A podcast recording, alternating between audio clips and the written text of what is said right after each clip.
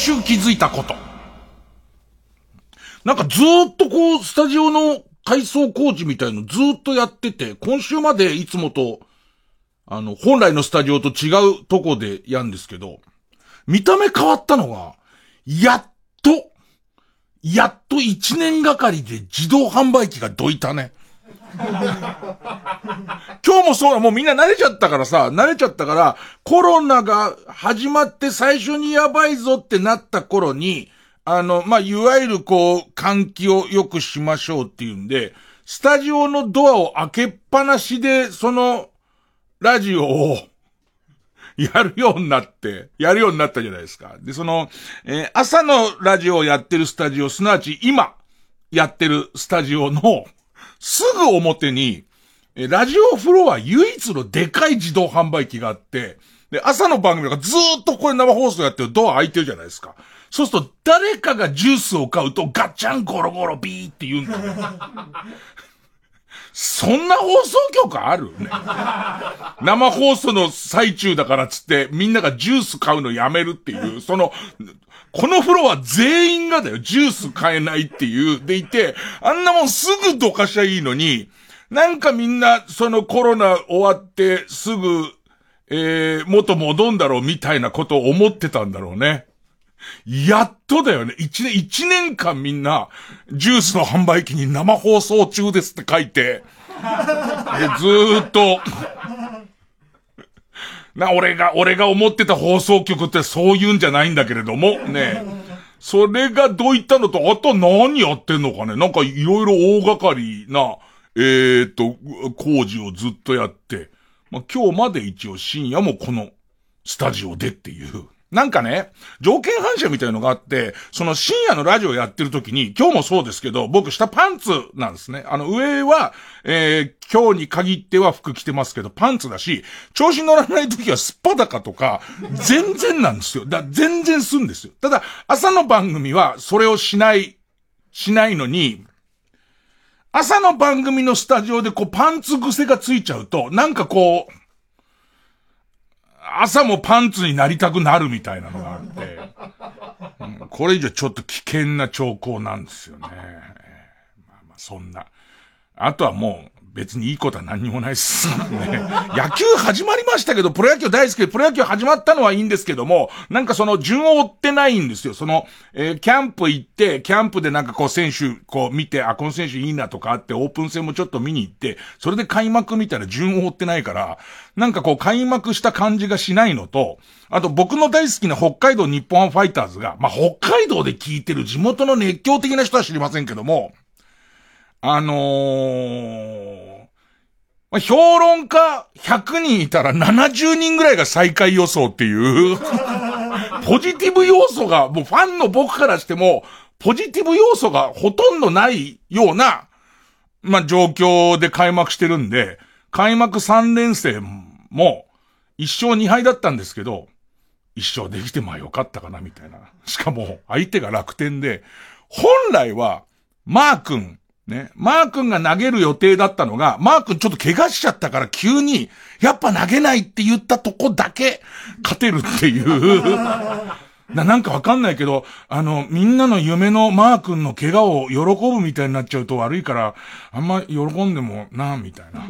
そういう感じで全然、テンション上がんないし、もう、例年ね、割とオリックスっていうチームが、オリックスっていうチームがそういう感じで、まあ、100人中60人ぐらいが最下位書く感じだったんだけど、なんかオリックスっていうのは、いい選手すごいいっぱい取るのに、蓋開けるとなんか勝てないっていうのがあって、多少強くてもみんな、まあ、最下位でいいかって書いてたのが、さすがにこう、日本一のピッチャー山本っていうのと、それか僕が思う日本一のバッター、吉田っていうのが揃っちゃって、他もそこそこ育ってきたから、まあ、オリックス5位みたいな。オリックス5位日ハム6位だけ埋めてからみんな考えるっていう。順位予想に6位日本ハム、ね、5位オリックスってやってから、鉛筆を削るっていう、ね。あの、汚いシーンで書い、もう書いてもいいやぐらいの、そういう感じ。まあ、日ハムファンの人とかあんま気持ちよくないだろうからね。ねえまあ、そんなですよ。えー、一応始めますか。はい。月曜ジャンク、伊集院光る深夜のバカ力。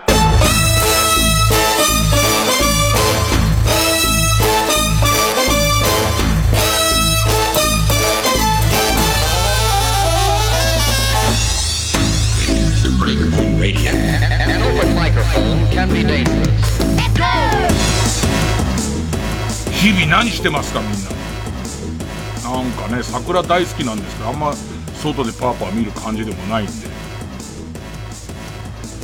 YouTube 見てて、なんかすごい違和感のある YouTube を見つけたんですよ。すごい面白いとか、すごい気持ち悪いとかじゃないんですよ。何かゾワゾワしたもの、僕は、えー、YouTube 見るときに多いのが、えー、プロ野球の OB がやってる YouTube と、あと動物園の YouTube が好きなんですよ。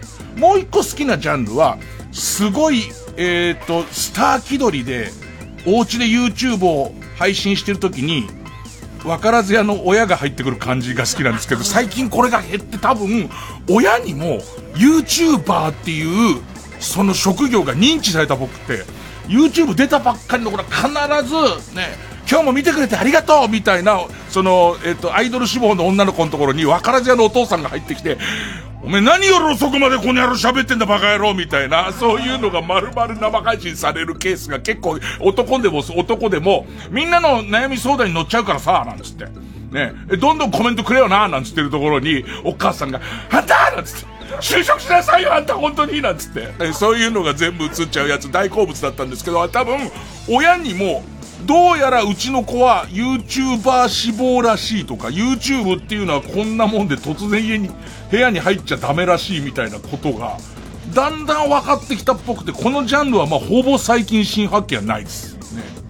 で、動物園のやってる YouTube、可愛い動物の赤ちゃん、いっぱい出てくるんですけど、中で、ちょっと俺だけこれ後で見て、後でぜひ見てほしいんだけど、この違和感をどう説明していいかわかんないんだけど、鳥羽の水族館の、これ長くなるんだったら先、多分音楽でよね。えっと、ブレイメン踊らない。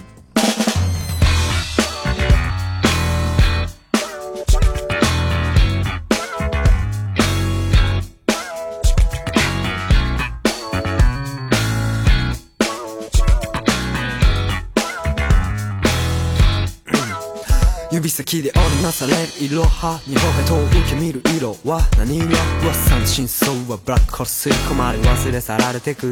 つまずきに大立ちのバレエダンサー。つまずき気づく持ってないアンサー。無意識に美意識体吸い込まれ饒舌な舌。味を知らない。君は虚構僕も虚像その手のひらで回る回る。回る。踊って踊って。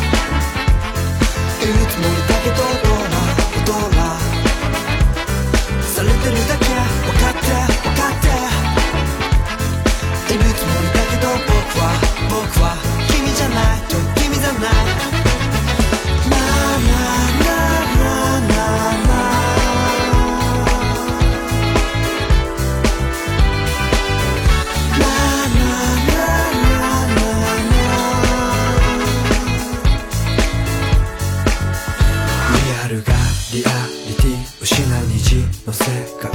奥行きなんてない青い鳥かごを出れないタイムラインの波に飲まれて息つく先タピオカの群れ昨日の晩何を食べたあげな従順のした味を知らない。君は虚構僕も虚像その心たどり着けない。まだ見えない。君はどこ？僕はこと。そののひらで回る回る回る。歌って歌って。いるつもりだけど僕も僕も。犯されてる分かって分かって。いることは一つ君が君が好きなのさ。それだけさ。踊って踊って。いるつもりだけどドラドラされてるだけ。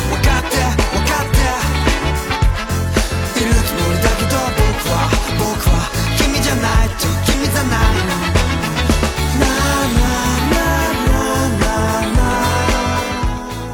だ日ハムファンの、まあ、日ハムファンとしての僕の今年のこう、日ハムに対する要望は、えー、仲良くです。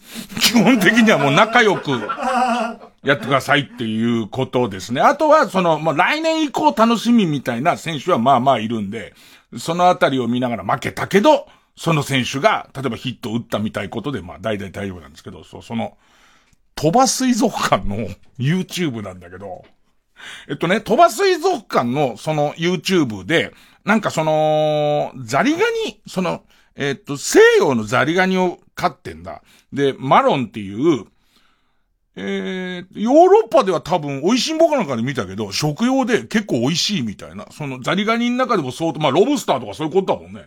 えー、相当うまいやつらしいんだけど、で、でかくなる。ザリガニだけど30センチとかそれぐらいのでかさになるやつで。で、たまに、真っ青な。もうちょっと青いとかじゃなくて、一番青いやつ、え、グフぐらい。ほんとほんと、ほんとほんとグフぐらい青いザリガニ、そのマロンっていうザリガニが稀にね、生まれますと。ね。で、えっ、ー、と、その青いザリガニを見てみたいはわかるじゃん。で、その鳥羽水族館に行って見たいもわかるし、鳥羽水族館の、その YouTube で見たいもわかるじゃん。で、もう一歩先行ってて、ただその青いマロン、青いザリガニ豆知識で、えっ、ー、と、ザリガニ飼育担当の人が、その見た目にはその真っ赤な、まあ、赤茶色の元々のマロンと、そのグフの色の、それゲルググとグフの感じです。ゲル、シャー専用のゲルググと、えっ、ー、と、シャー専用のゲルググと、えー、グフの感じの、えっ、ー、と、マロンですけども、実は茹でると同じように真っ赤っかになります。っていう豆知識を教えてくれるのね。でいて、たまたま死んじゃったマロンの青いやつがいますんで、茹でてみましょうっていうのを始めるんだけど、それが両方に取っ手のついた花柄の放浪の鍋で茹で始めるの。それが俺の中ですごいよ。で、しかも菜箸でつつくんだよ。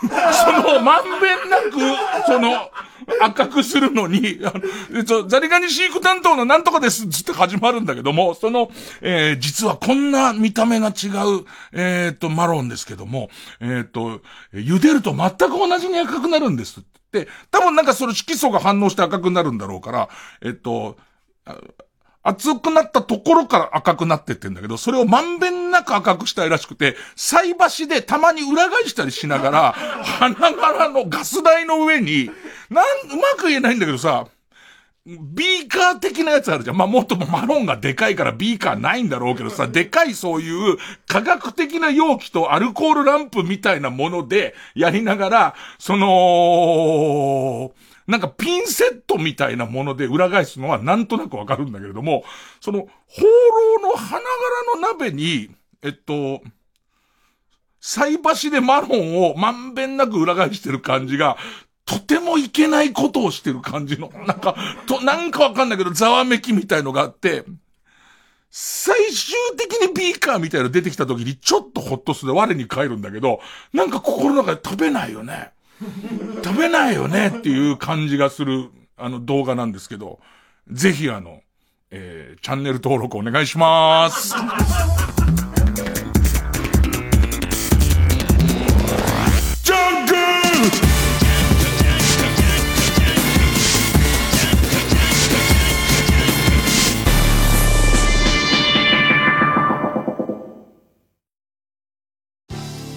TBS ラジオ JUNK。この時間は小学館中外製薬マルハニチロ伊藤園ホテルズ。他各社の提供でお送りします。あなたが死んだ時ようやく気づいた。あなたたちがどれだけ大切だったのか。生きとし死せる全ての人たちに捧げる物語。漫画大賞2021大賞受賞。葬送のフリーレンコミックス発売中。小学館。ああ、緊張する。周回製薬の看板役者として思いっきりってこい。ありがとうございます、監督。練習通りやればいいんですよね。違うわ。練習で40点のやつが練習通りやってどうすんだ、お前。40点ももらえるんですか ?60 点足んねんだよ。60点伸びしろがある。僕の知らない60点がまだあるお客さんの前で頑張るぞ。おめえもういいわ。早く出ろ。かまいたち濱家です。山内です。僕たちの番組、かまいたちのヘイタクシーのオリジナルグッズは好評発売中 iPhone ケース、ジャンパー、T シャツ、トートバッグ、ステッカーシールなどがございます。作家、モリシーのイラストが描かれた乗車日誌ノートも作家メインのグッズというのは目新しいんじゃないかと思いますので、ぜひ皆さんお買い求めください。詳しくはかまたくグッズで検索してください LINE スタンプ第2弾もあるよ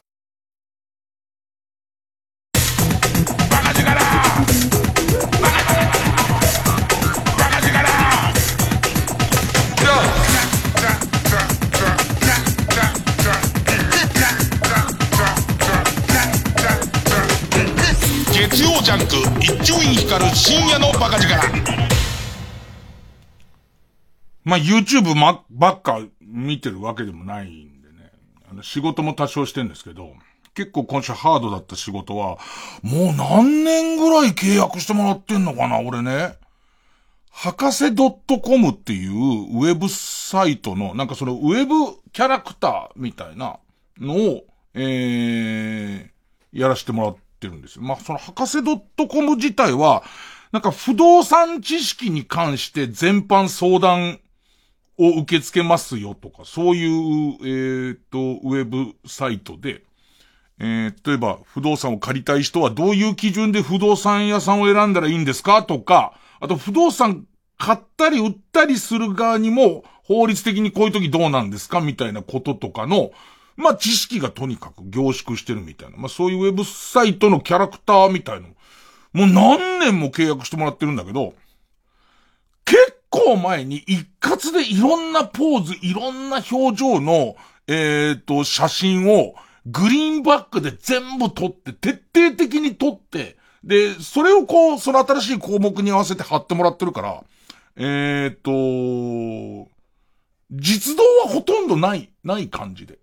えー契約だけでずっと仕事させてもらってたんだけど、今度やっぱりウェブサイトも動画にするっていうことで、その素材を、えっ、と、動画で撮り直しますみたいなことになって、久々にその、博士 .com の、その、えーウェブサイト更新用の素材取りっていう仕事があって、で、最初全部で40パターンかなんか取りますつって一覧表もらって、で、まあその、別にさ、グリーンバックさえ貼れちゃえばさ、そんなに設備がいっぱいいるわ。後で合成するもんだから設備がいるもんじゃないんで、普通の、なんだろうね、その、えー、っと、あれ、どこ行ったんだっけな？場所も忘れたら、どっかの古いビルの近くにある写真スタジオみたいなところに行って、新宿だわ。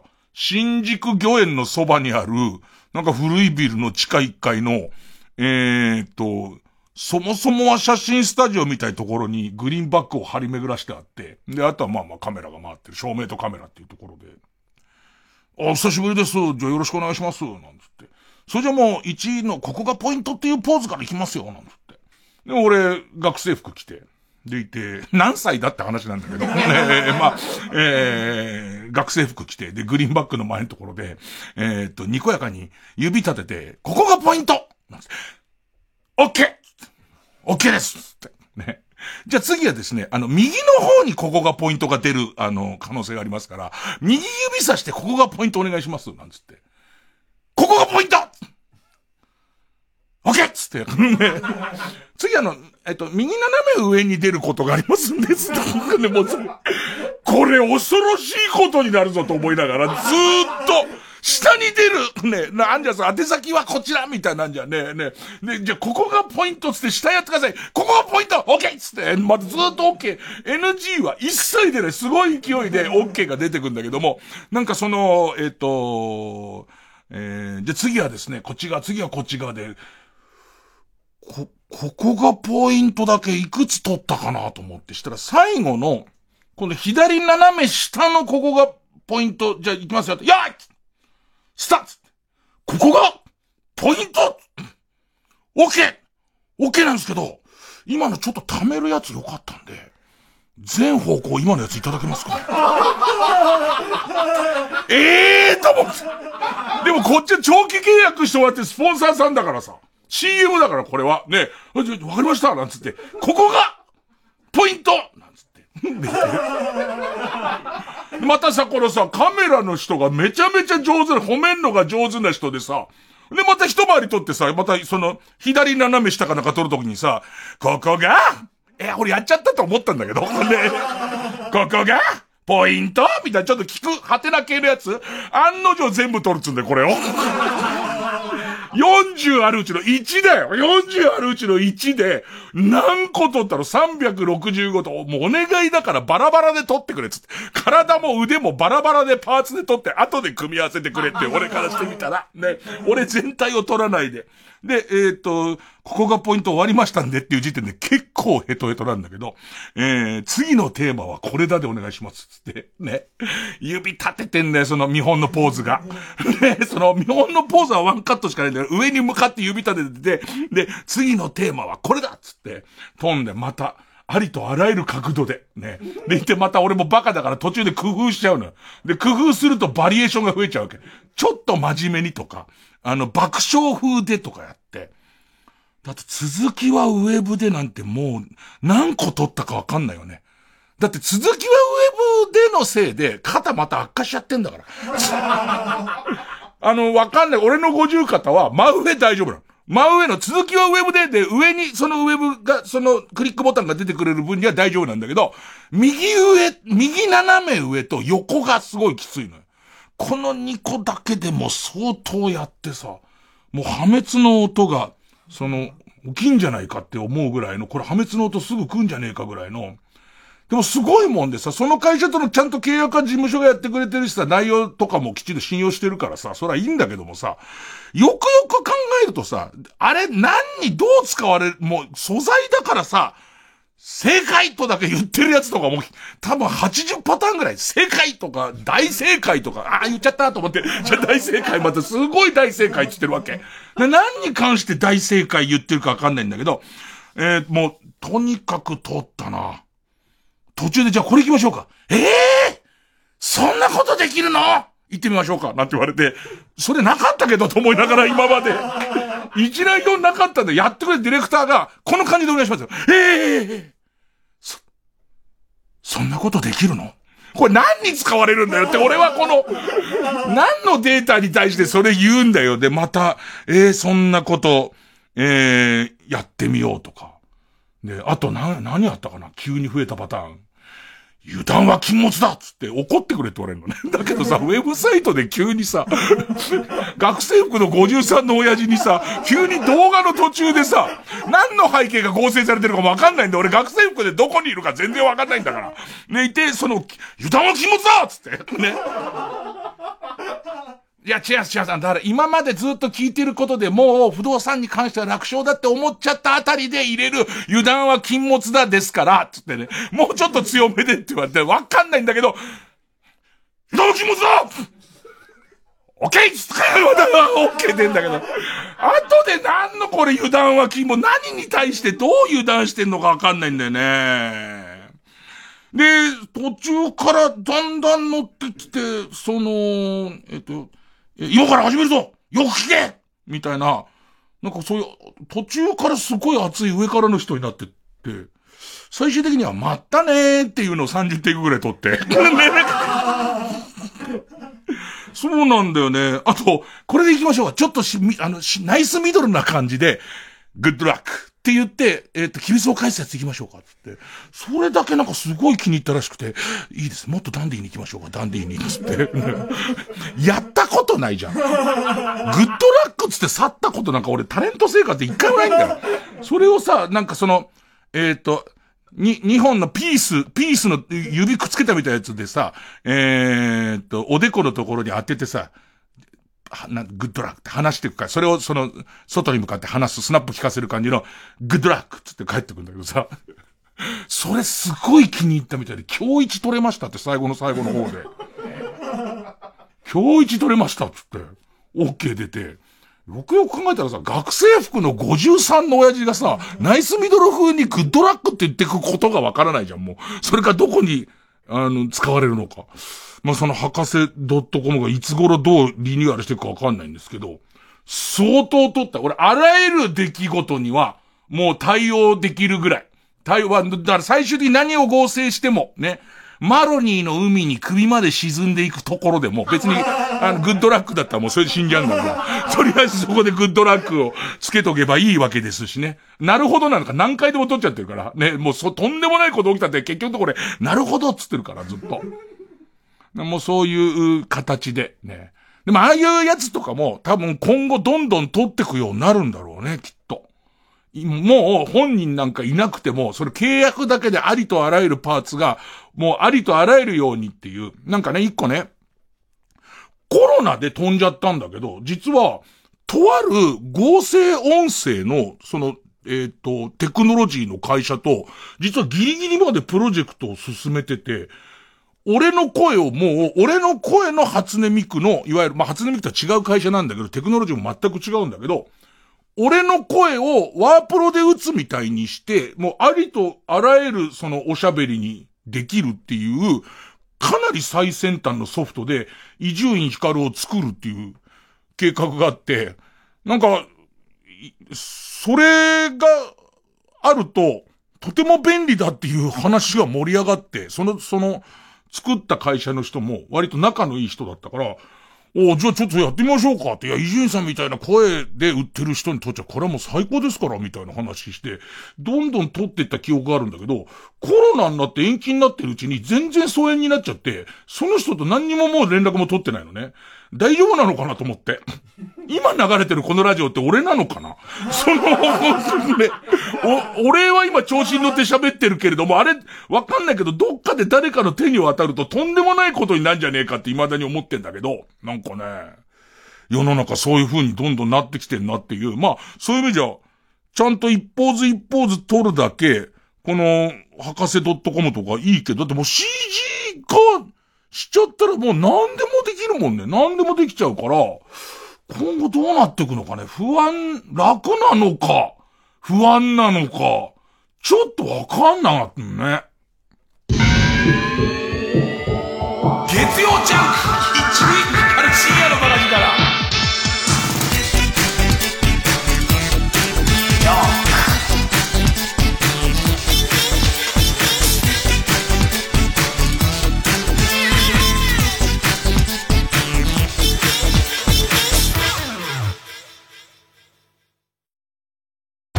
チャーハンのいとこ五目シューマイを訪ねたマルハニッチーロ。そこには伝説の姉妹剣士がいた。次回「パイレーツマルハニッチーロ」香りと旨味が織りなす技。ダブルスープ仕立て。うまい。参った。マルハニチロ。TBS ラジオ公演。第6回。オートモービルカウンシル。歴史的な名車を集めた夢のモータウン4月9日からの3日間幕張メッセで開催。国内メーカーインポーター全国のヘリテージカー販売店および自動車関連グッズ。さらに高級嗜好品アートなどプレミアムライフスタイルに関するさまざまな商品がお待ちしています。ネットで楽しめるバーチャルプログラムも本格展開。チケットは好評販売中。詳しくは TBS ラジオイベント情報でチェックしてください。新しい自動車文化ライフスタイルを作りたい。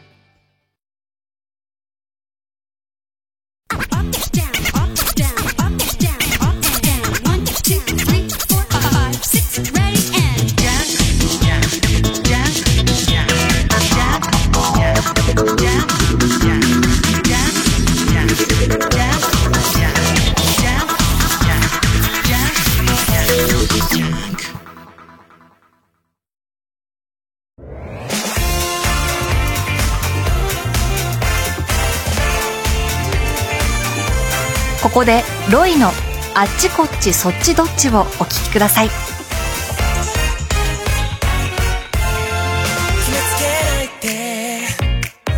れが僕の人生なんで。すナンセンス全てに理由をつけて。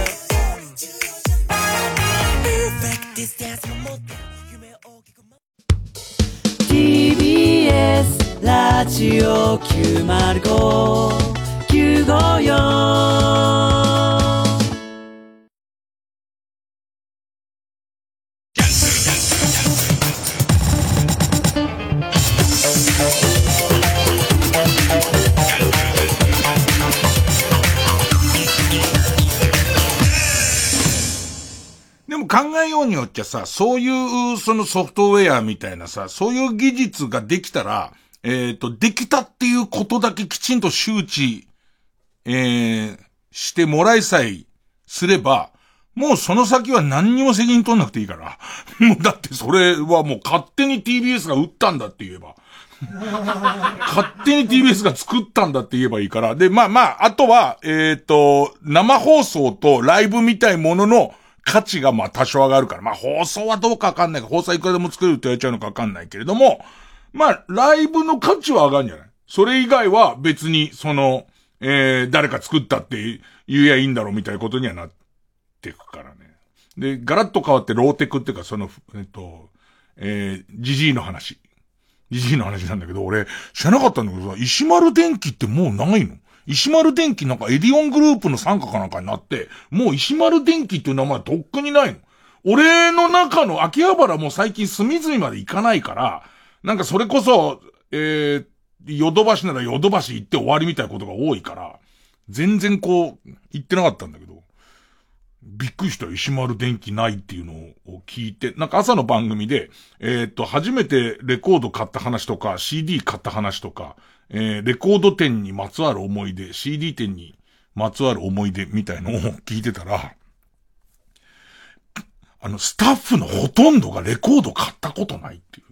あ、もうみんなそういう世代なんだって。初めて音楽を手に入れたっていう行為は、もう CD スタートなんだっていうことに、まあちょっと引きつつ、ね。で、えっと、まあ、そういう人もいるだろうな。ださらに若い人たちはおそらくそろそろ、最初から配信ですみたいな人も出てくんじゃねえかと。だからレコード屋さんあるあるみたいな通じないのはまあ随分分かってきたんで、まさかの石丸天気で言われてみればね。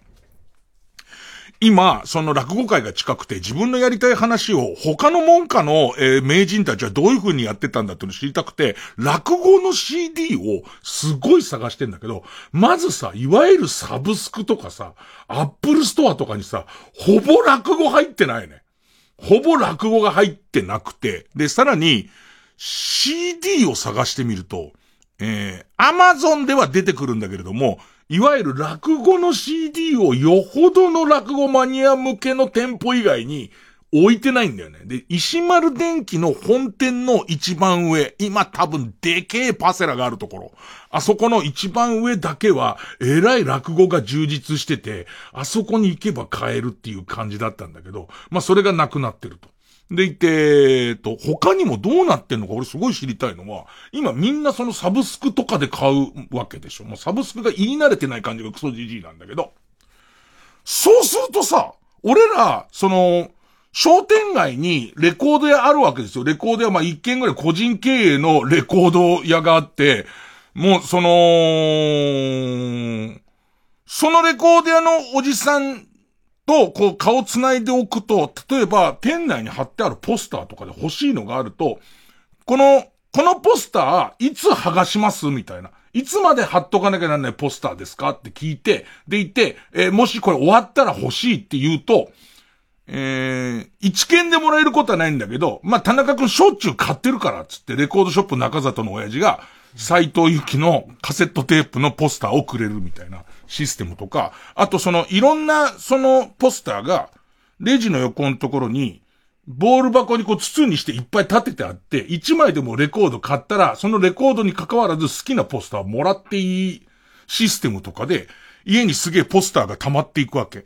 あと、そのおじさんのおそらくさ、すごい量レコードが売れてるわけやないからさ。で、そのおじさんのある程度、えー、作為の入った今日のベスト10みたいに並んでるわけ。本当にっていう、ね、その、と、薬師丸ひろ子と中森明菜の間に交際香りが入ってるみたいな、どう、え、そんなに言ってる交際香りみたいな、そういう感じ。えー、のレコード屋さんがあって、そこでポスターをもらってて、それが一丸、石丸電機みたいな、でかい店になってくると、今度は、レジのところに、えっと、1番から20番までのポスターの一覧表があって、CD1 枚買うときに何番のポスター欲しいですかつってもらうっていうシステムがあって、結構その、レコード屋でえー、もしくは CD 屋でアルバム買うとポスターがもらえるっていうのは結構でかいことだった気がするんですけど、今ってネットで買ってポスターってどうなってんの？みんなポスター貼んないの？ポスター？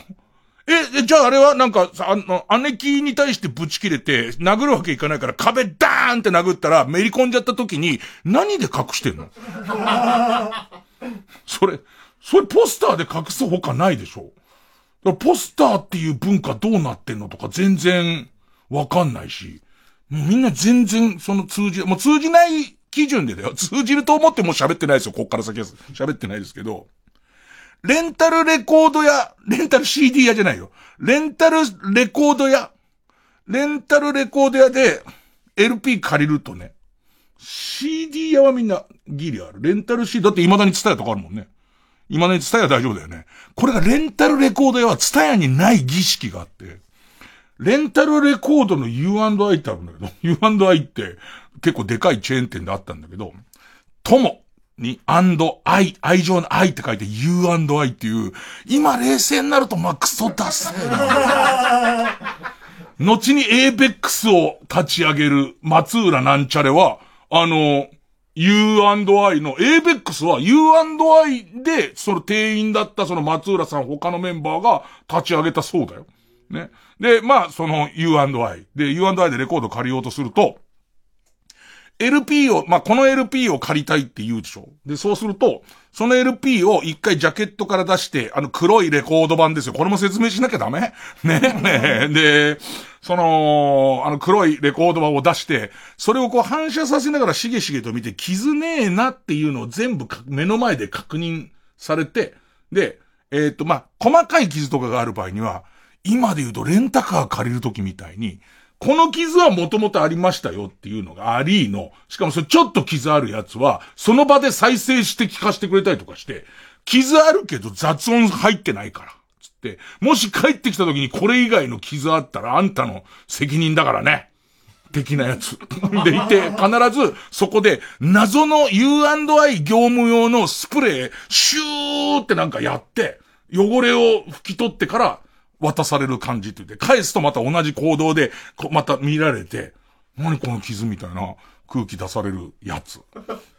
全然、江戸時代、江戸時代だけどね。ねね江戸時代だけどね。ええ、まだ、まだ、あの、俺、俺の、俺まだそう、あの、うほうほだった頃。ねえ、うほうほだった頃。ねえ、もう、あの、この世で一番怖いものが山火事だった頃。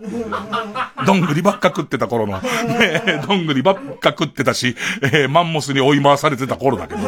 えー、そんなそんな。で、それが、今やどうなってんの？みたいな。今のことが全然わかんなくて。サブスクってどうやってみんな儲かってんのかもあんまよくわかんないんだよね。ゲストが来て CD 発売って言われると、あ、この CD がいっぱい売れたらこの人儲かるんだよねっていうことになるんだけれども、なんかその配信開始みたいな告知の時には何がどうなってんのか 全然わかんない。その、サブスクでいっぱい聞かれると、そのサブスクの会社に集まったお金を割り前でもらえんの。ね、お前んとこいっぱい聞かされてるからって言って、あの、くしゃくしゃの千冊をいっぱいじゃあ、指にベロつけてこうやって、じゃあお前、えー、と、2万3000な、つって、そのアーティストの人が渡される感じ。俺、その辺がもう、全くピンとこなくて、えっと、ゲストにいらっしゃる人、ゲストに来る人が来るからっていうんで、まあ聞くこととかあるし、それ以外は、あんま、割と家で聞いてるのって、その歌詞に引っ張られちゃうから仕事中聞くのって、クラシックぐらいなのね。クラシックを聴きながら仕事をしてるのね。クラシックを聴きながら選んでるのがあのネタかって考えると、ちょっとどうかしてるんですけど、クラシック。クラシックってあんま新曲出ねえじゃん。だから、もう、あんまりこうレコードを買うとか音楽を買う作業をどうやらしてなくて、あとはゲストにこういう人来るから逆に聞いてくださいって言うんで、ちゃんと公式にデータをもらっちゃったりとかするし、日本版をもらっちゃったりするから全然わかんなくて、んなんか今、みんなどうしてんのみたいな。それサブスクで聴けるのに、好きなアイドルの握手会がある時には CD を買うの。すごいね。謎だね。その感じの謎さとかが、もう全く、全くわかんない。全然わかんない。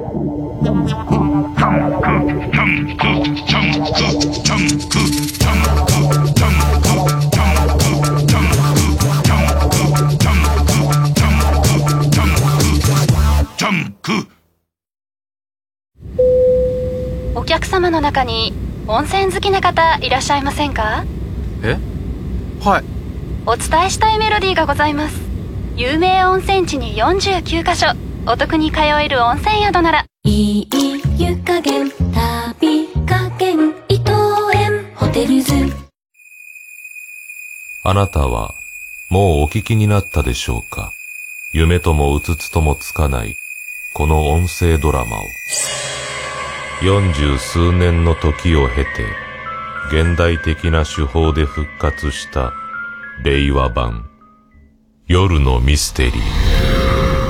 新たに三つのエピソードを公開。何ってんのお前いいから見てろって！オーディオムービーシリーズで配信中 905FM 954AM TBS ラジオ TBS ラジオジャンクこの時間は小学館中外製薬マルハニチロ伊藤園ホテルズ他各社の提供でお送りしました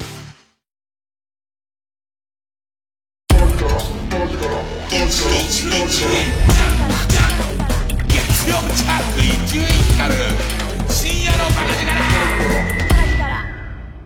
小耳にねじ込め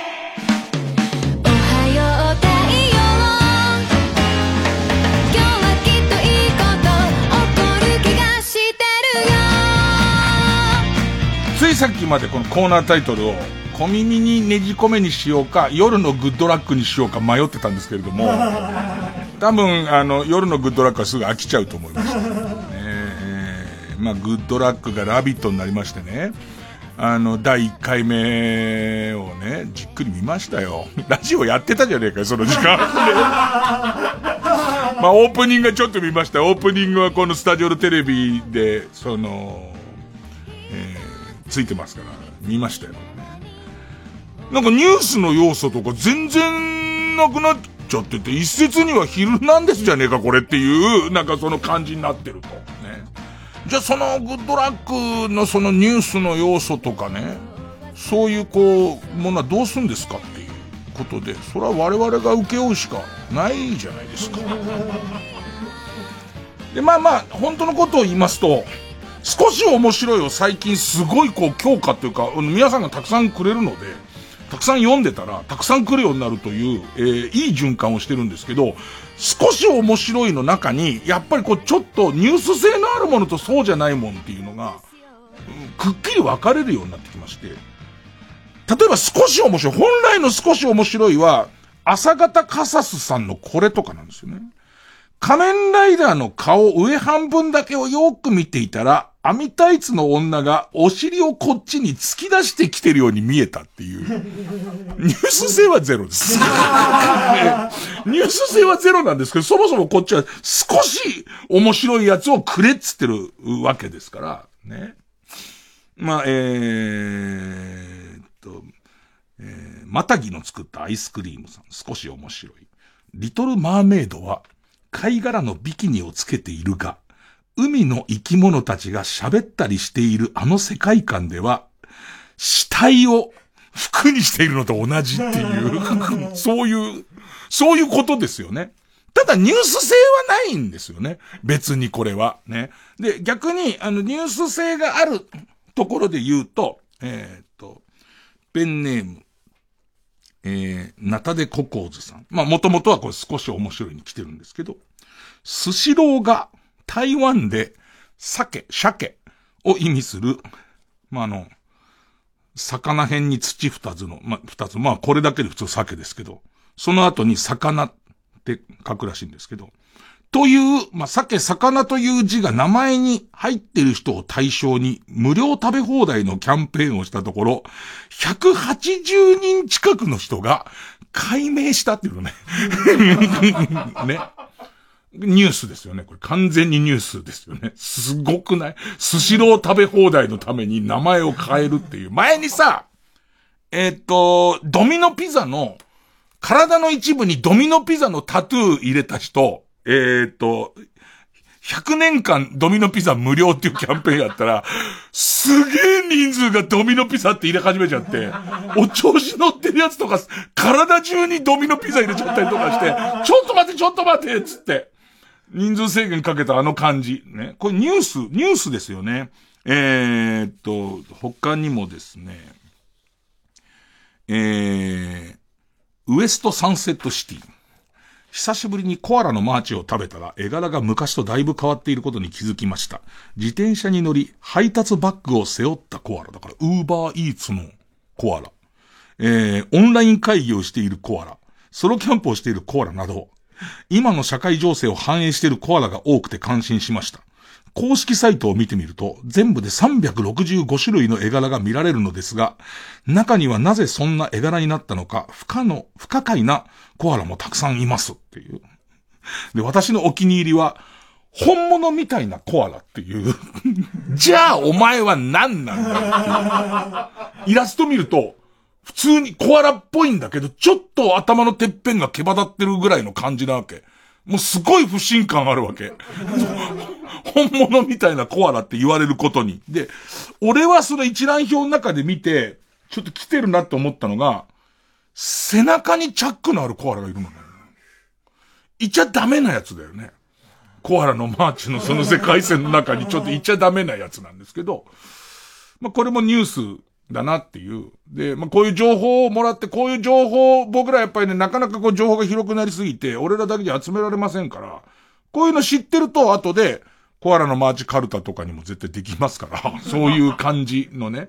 コアラのマーチに入ってちゃ嫌なコアラなんですかっていう、ね、鼻が黒くて大きい人だよね。入ってちゃ嫌なのはね。もうコアラではないからね。もうそうなってくると、うわ、なんかわかんないけど、これだけちょっと食べらんねえな、みたいな。鼻が真っ黒ででかい人出ちゃったって。えー、スポーツニュースも入ってますよ。おいっ子のお下がりさん。プロ野球。昨年のドラフト会議でジャイアンツから7位指名された萩原哲選手。申し訳ないかあんま存じ上げないね。175センチ85キロ、右投げ左打ちのキャッチャー。これは、ドカベンの山田太郎そのもののサイズ。なのに、彼のことを誰もドカベンって呼んでない。普通、でかい選手入ってくると、高知のドカベンとか、何話のドカベンとか、東北のドカベンって言われるのに、え、まんまのやつ来たら呼ばないっていう、むしろ100キロ超えてないとドカベンって呼ばない感じ。でもそもそも少し面白いからの派生ですから、そんなには面白くないです。ね、ただ、なんかこう、皆さんが小耳に挟んだようなことをニュースを送ってもらえばですね、えー、今度は他の皆さんの小耳にねじ込んでいこうっていう。テレビもさ、やっぱり、出てる俺ですら YouTube 見た YouTube みたいな話になって、なかなかテレビを見逃してるじゃないですか。でもやっぱりテレビ捨てたもんじゃなくて、結構テレビだけでしか出ない情報っていっぱいあるじゃないですか。えー、ラジオネームサンダル四足さん。女優の黒木瞳さんが、テレビ番組で、オンラインゲームにハマっているという話をしていました。対戦相手には正体はバレてるんですか？と聞かれると、別の名前で参加していると言っていました。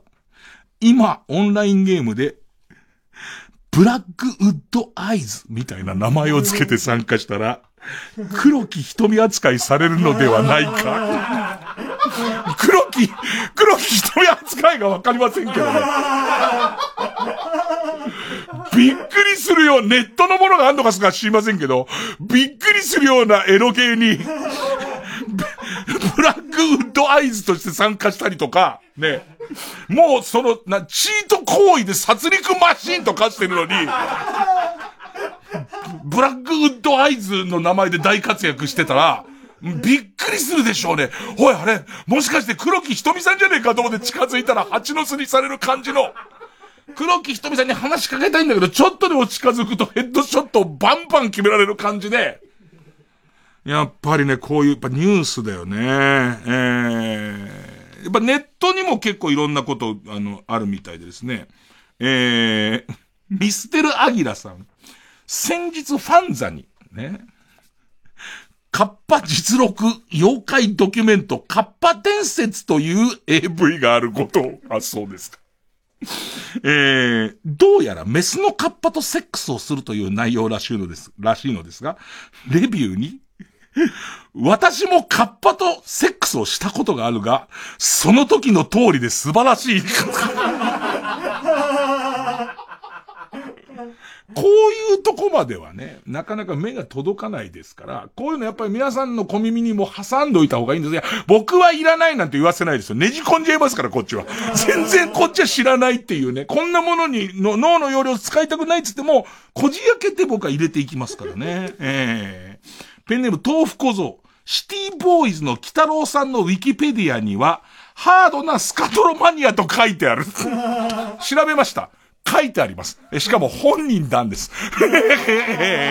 あの本人がハードなスカトロマニアだと公言してらっしゃるってことが書いてありますんで、ウィキペディアの全行は絶対チェック無理ですからね。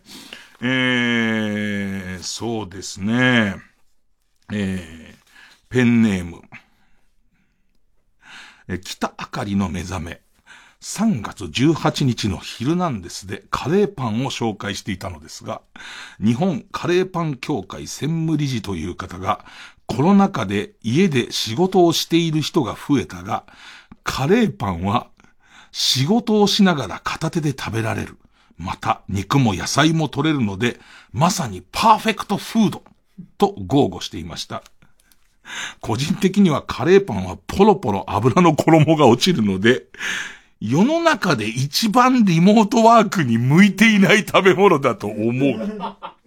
僕も思いますね。カレーパン、あのさ、リモートワークだからカレーパンが一番いいって思ったことがないからね。だからこういうことなんですよ。やっぱね、報道バタの人たちが聞いてるから。ね、こっち側報道弱いから。報道弱くなっちゃってるから、ね。あのー、僕らが最近入手したネットニュースは、感心したのは、えっ、ー、と、カップラーメンの会社が、カップラーメンの残った汁に入れると、残った汁が固まるっていう粉を開発して、これを、こう、つけよう、だ、あの、思わない？外とかで食べたりとか、例えば、楽屋で食べた時に、い、あの汁、汁どうしようかってなるから、あれを固めるテンプル的なやつをもうセットで入れて、それをこう固めちゃえば、あの、わざわざ流しに一回捨ててからの、みたいなやつをやんなくていいっていう、やつがっていうのを見つけるのが精一杯でした。それが俺たちにとっては精一杯でした。あとは北朝鮮の情勢しかもう出てこなかったです。それ以外のやっぱり報道バタの人たちは、ちょっと引っかかったやつを送ってくれると。あの、ちょっとだから少し面白いと住み分けをしていこうっていうことですね。えー、少し面白いは少し面白いで相当面白いんですけれども、えー、このびっくりブスさんの ワクチンはワクワクチンチンの略とだけ書かれても、あのそれはしっかりソースを明示して書いてくれた人と同等というわけではなかなかいきませんから、ね。違う方向に偉いっていう形になりますから、えー、同じところにしてはいけないんじゃないかということで、えー、新しい人さんからですね、助成金という言葉の中に助成器を発見しましたっていう、これとかもいいんです。とてもいいんですけども、ちょっとどっちかっていうと僕らグッドラックっていう報道を目指してますから、これラビットに送ってください。これラビットの方で、ね、えー、隠れてる隠語っていう特集が絶対川島くんがやってくれますから、そういう情報では、ね、正常石井に正常位が入ってるみたいなやつと一緒に、リポーターの人たちが、あのね、銀立ちしながらリポートしてくれればそれでいいと思いますんで。まあまあ、あの別に、えっ、ー、と、少し面白い中にぶっ込んでいただいても構いませんけれども、少し面白い、本当にもう少し面白いと思ったことと、えこれちょっと少し引っかかったですね、えっと、情報性のあるものもお待ちしております。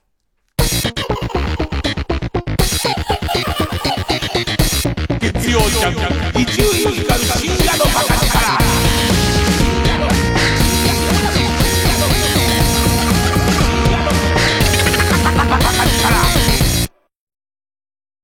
香港です。ダニやってます。嫌われ者のダニやからって殺さんでもええやん。ダニの嫌がる成分で寄せ付けないのがダニクリーン。ベッドやシーツにプシューッとスプレーされたら1ヶ月ほど近寄られへん。さすがやね。ダニクリーン。誰がダニやねん。生き生き植木。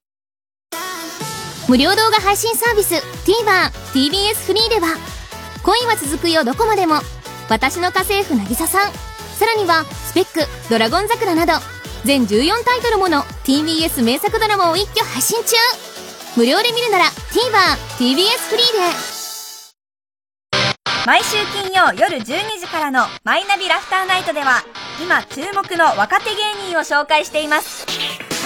ゴジラとメカゴジラだ バカ！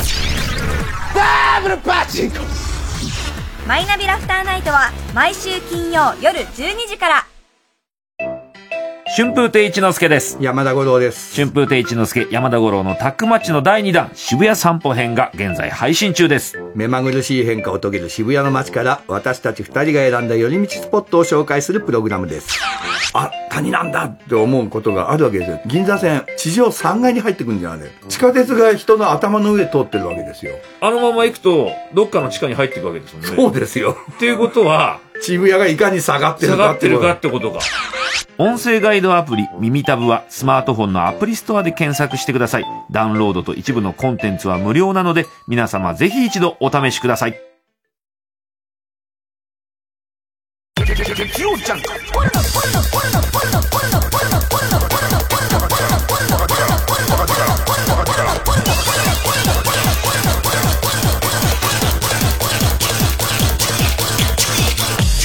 深夜のバカ力今さ、その、コアラのマーチを気利かして買ってきてくれたんでさ、あの、開けてみてみたんだけど。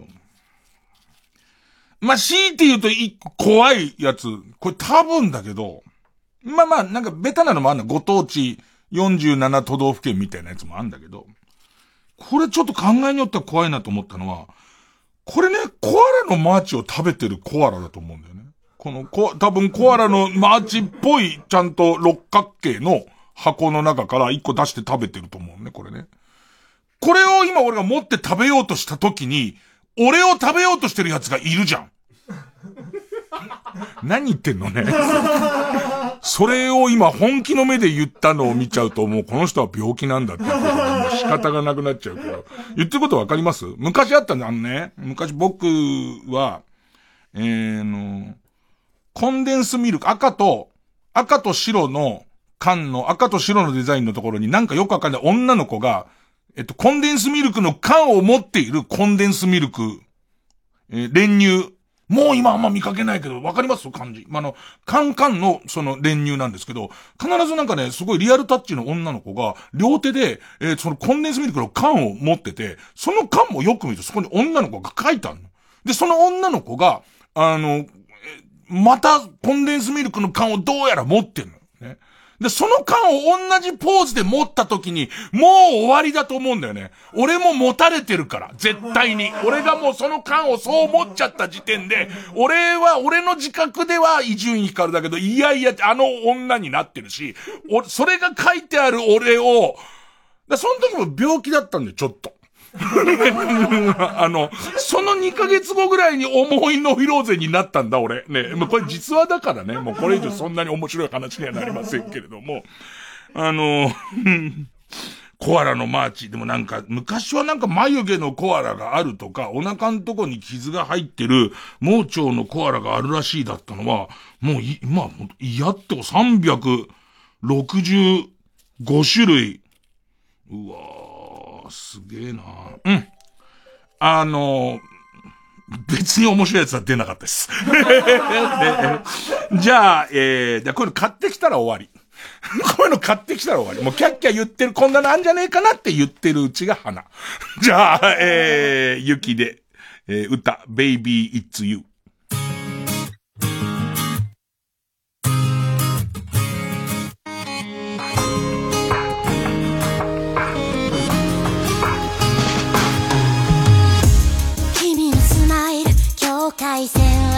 すのがスマイル二回の地に指先で鳴らす。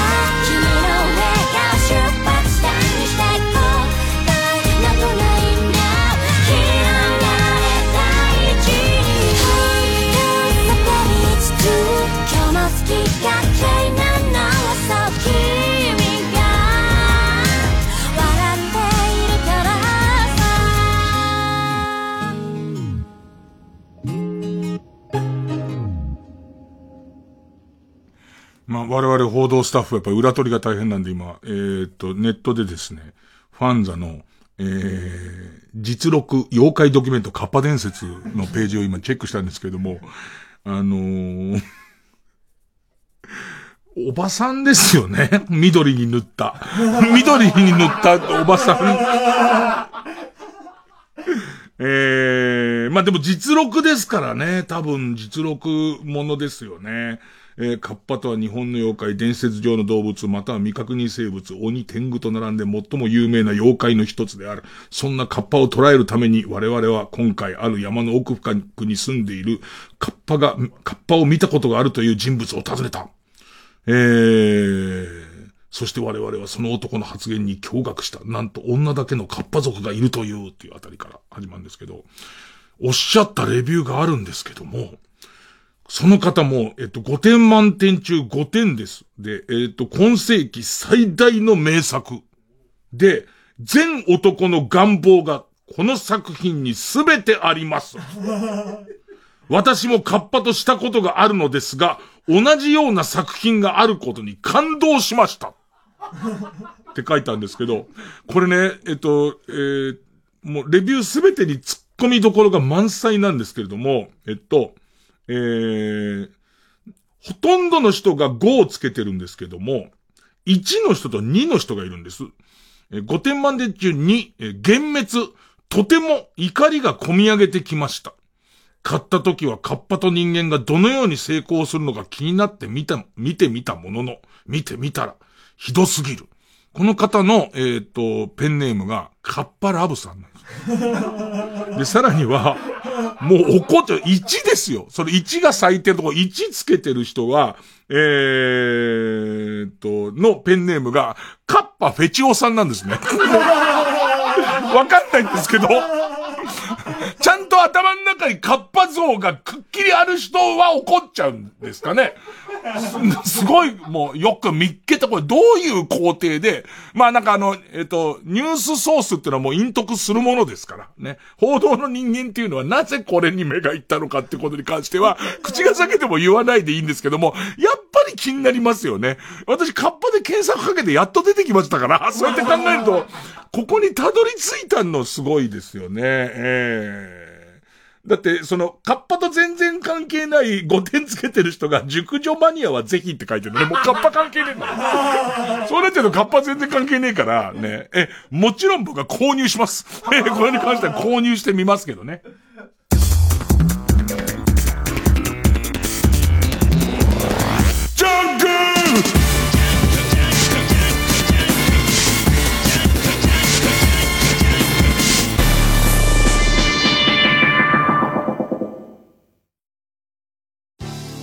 TBS ラジオ JUNK。この時間は小学館中外製薬マルハニチロ伊藤園ホテルズ他各社の提供でお送りします。動かせ心を動かせ運命を動かせ星を。これは信念に命を懸けた者たちの物語。漫画大賞2021第2位受賞。チ。地球の運動についてコミックス発売中。小学館 TBS ラジオ公演ハイパープロジェクション演劇配給日向翔陽役の大悟小太郎です。影山飛雄役の若名龍之介です。演劇配給シリーズ最新作「頂の景色に」5月9日まで上演中です。物語は春高準々決勝日向とかもめ大高校星海の小さな巨人対決が実現します。公演の詳しい情報は演劇配給公式ホームページをご確認ください。演劇配給は最後まで止まらない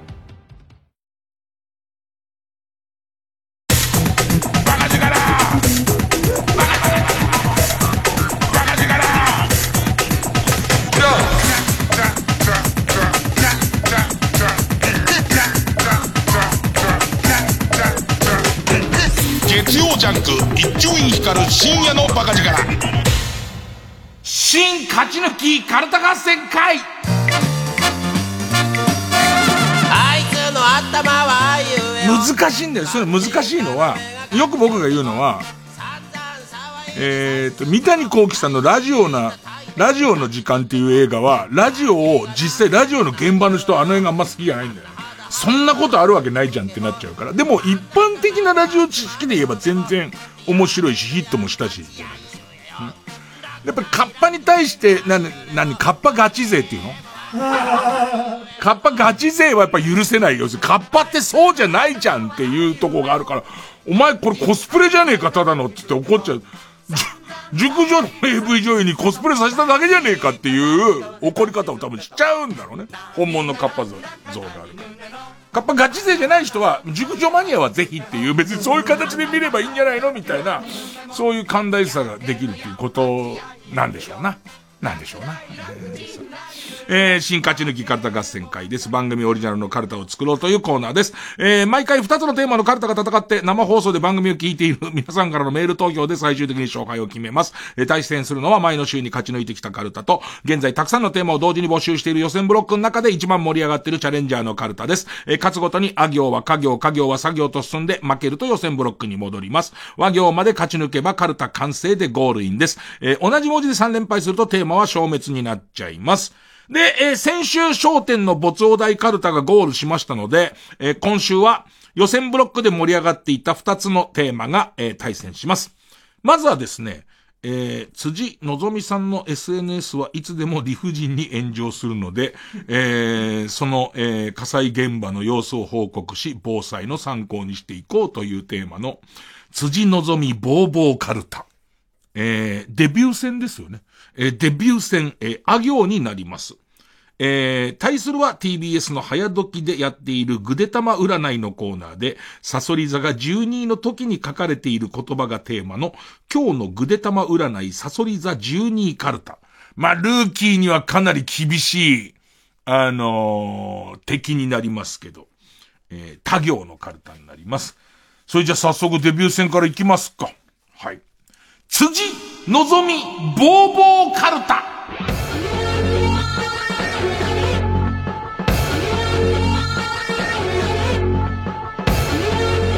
えー、まあ、こういう風に書くんですよっていう回でもありますからね。ラジオネーム、パダンプさん。あ、あいみょんにハマっています。という投稿に対しても、これだけでですよ。あいみょんにハマっています。という投稿に対してこんなコメントがありました。おめえはカゴあいみょんの方を救えって。うん、えー、ペンネームオーシャン。あ、アイルトン・セナの走りはまさに神という投稿にこんなコメントがありました。セナの全盛期ってマルボロがスポンサーだったマクラーレンホンダだろ。ははん、カゴちゃんへの当てつけだな。えー、ペンネームそろそろ旧姓中山。あ、アーネスト・ホーストとの試合で、辻ちゃんが技術なしの腕力だけで、ホーストをぶちのめすインスタ動画に対して、こんなコメントがありました。やってることがまんまボブサップのパクリ。もうさ、3ネタ目でここに突入しちゃったらさ、もうないよね、ブレーキ、ノーブレーキだもんね。ペンネームマイペース、悪魔崇拝の儀式を信者の皆としました。カラスの生き血を抜く作業がとても難しかったです。というインスタの投稿に、こんなコメントがありました。明らかに密です。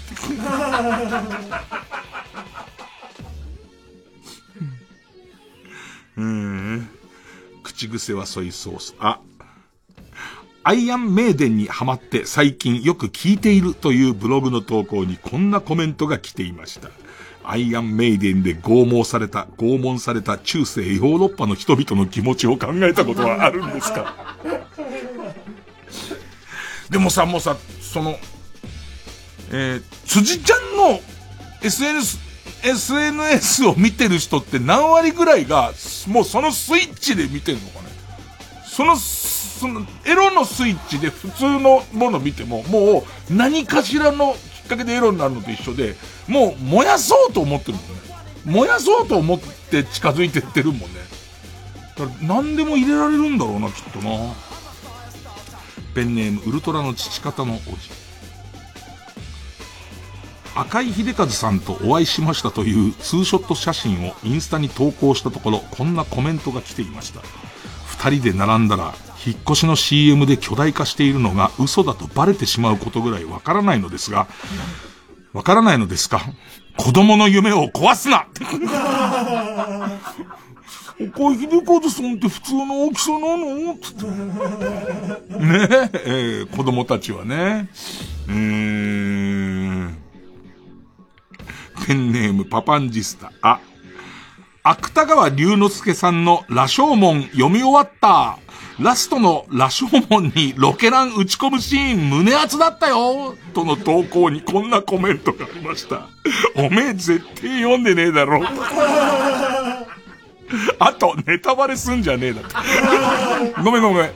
もう、あ行でここまで行っちゃうとダメだな。このカルタ、俺も長年やってっからわかんない。あ行で、1回目でここまで、デビュー戦でここまで行っちゃうカルタは、行って作業だな。ねえ。うーん。ペンネーム、スズムシ食べた。あ、青汁を飲み始めてから家族みんな病気になりにくくなりましたという投稿に対して、こんなコメントがありました。ブログを最後まで読んだのに、青汁の通販へのリンクが貼ってなくて、がっかりです。もう、あ行で出るものは全部出たからね、もうこれでね。うーん。ペンネーム、形状記憶老人。い、行きつけのネイルサロンで爪を可愛くしてもらいました。というインスタの記事に対してこんなコメントがありました。僕の母は女手一つで僕を育ててくれました。そんな母は僕を守るために右手を毒の入った壺に毎日つけることで読書を得得しましたが、引き換えにネイルサロンを出禁になりました。母の気持ちを考えてください。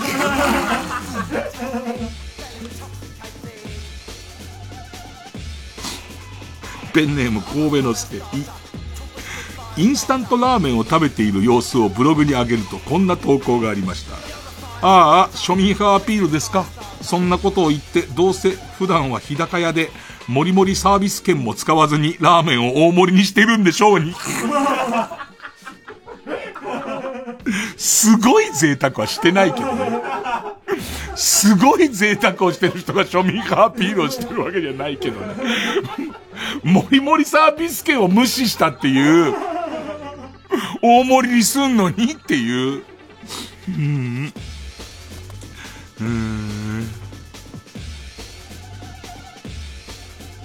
ペンネームマイペース。う、うるせえ奴らのコスプレでハロウィンパーティーを楽しみましたという投稿にこんなコメントがつきました。高木ブーさんに許可は取ったんですか？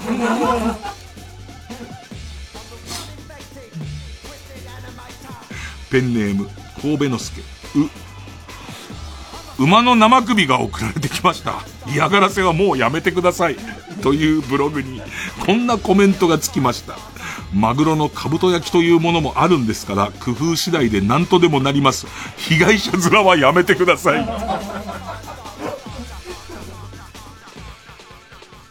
ペンネームレグ。う、うちの子がパパとキャッチボールをしてるけど、全然狙ったところに投げられないんです。という投稿にこんなコメントがつきました。請求なんでなかなか一軍に上がれない野上を夫に持つ石川里香ちゃんへの嫌味ですか？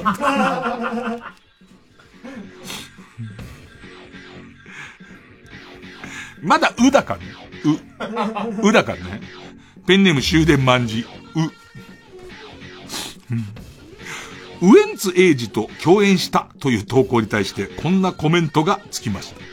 最近のウエンツエイジって留学を経験して本当はタレントとしてワンランク上に登ったけど変わらずにいじられている方が楽しく仕事できますか？できますわできますわ感が鼻につきます。もうカゴちゃんじゃねえから。燃やしてる。ごめん。えー、辻ちゃんじゃねえから燃やしてる相手が。うん。えー、ペンネーム。赤き力水のイレブン。え、映画館は久しぶり。今日は家族でエヴァンゲリオンを見てきました。という投稿に対して、こんなコメントがありました。子供にプペルを見せてやらないのはもはや虐待です。まあ俺らこのコメント欄のさらにこのコメントに対してお前西野だろっていうコメントがね入りますけどね。えー、えー、ペンネーム素直なもずく。お起きたよというツイートに対してこんなコメントがありました。私のおばあちゃんはもう目を覚ましません。起きたよのツイートもダメだからね。起きたよが炎上しますからね。えー、ペンネームおざに、お墓をみんなで壊してきました。という、だからさ、全部できっちゃうんだって。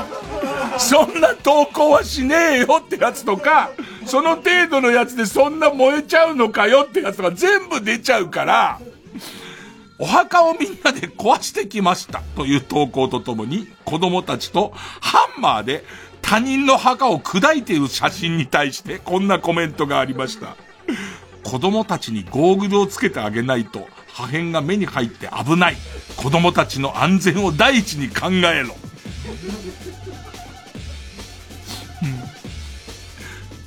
ペンネーム。えー、堕落したラクダ。お、オットセイの睾丸をすりつぶしたものを自家製の梅酒に混ぜてみました。という投稿に対してこんなコメントがありました。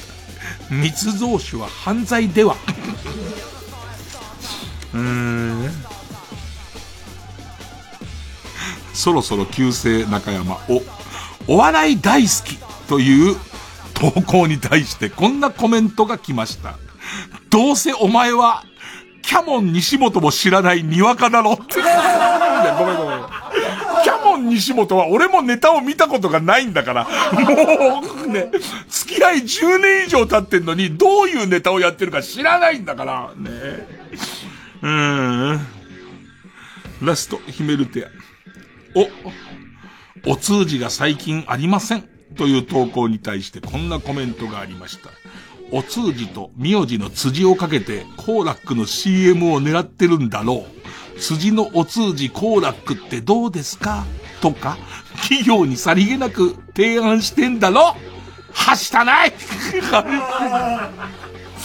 えー、もう、あの、出るものは全部出たと思いますけど、僕の中では。行くとこまで行ったなと思ったのは僕の中ではウエンツです。もうウエンツ関係ねえからね。もうウエンツのところにだけ、だってもう、辻ちゃんのこと何にも言ってないからね。ウエンツに対する感想でしたからね。ということで、このデビュー戦からのぶっ飛ばした感じで、ね、とにかく、一勝はしてほしいんですけどね、対戦相手がかなり強力です。こちら。今日のぐでたま占いさそり座12カルタ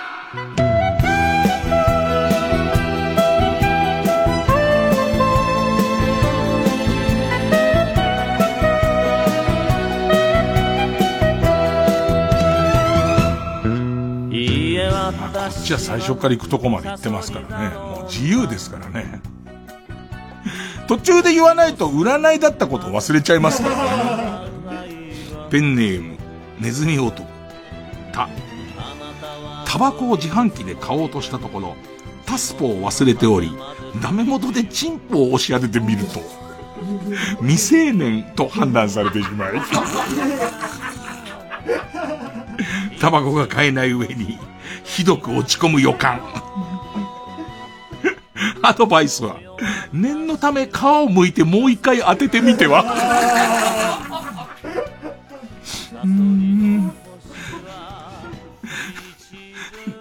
タスポとチンポってそんな似てないけどね。これ文面上、そローマ字で書いてるから、なんとなくなんだけど。うーん。ペンネーム、金玉院巨大孤児。た。炊き出しの列に並んでいると、しれっと加納姉妹に横入りされ、何事もなかったように、姉の京子さんに、今日はカレーですってよ。らっきょうがついていて、らっきょうよね。と声をかけられそう。アドバイスは、突っ込んだら負けです。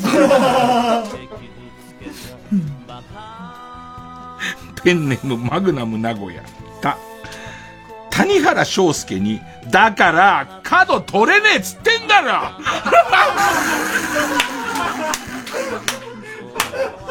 そんな怒る？そんな怒ります？谷原さん見たことないですけど。と、ぶち切れられ、最終問題まで立たされる。立たされるかも。な、もうかもって言っといたらみんな占いじゃないからね。アドバイスはクイズ99人の壁に出演できるように努力の方向を変えろ。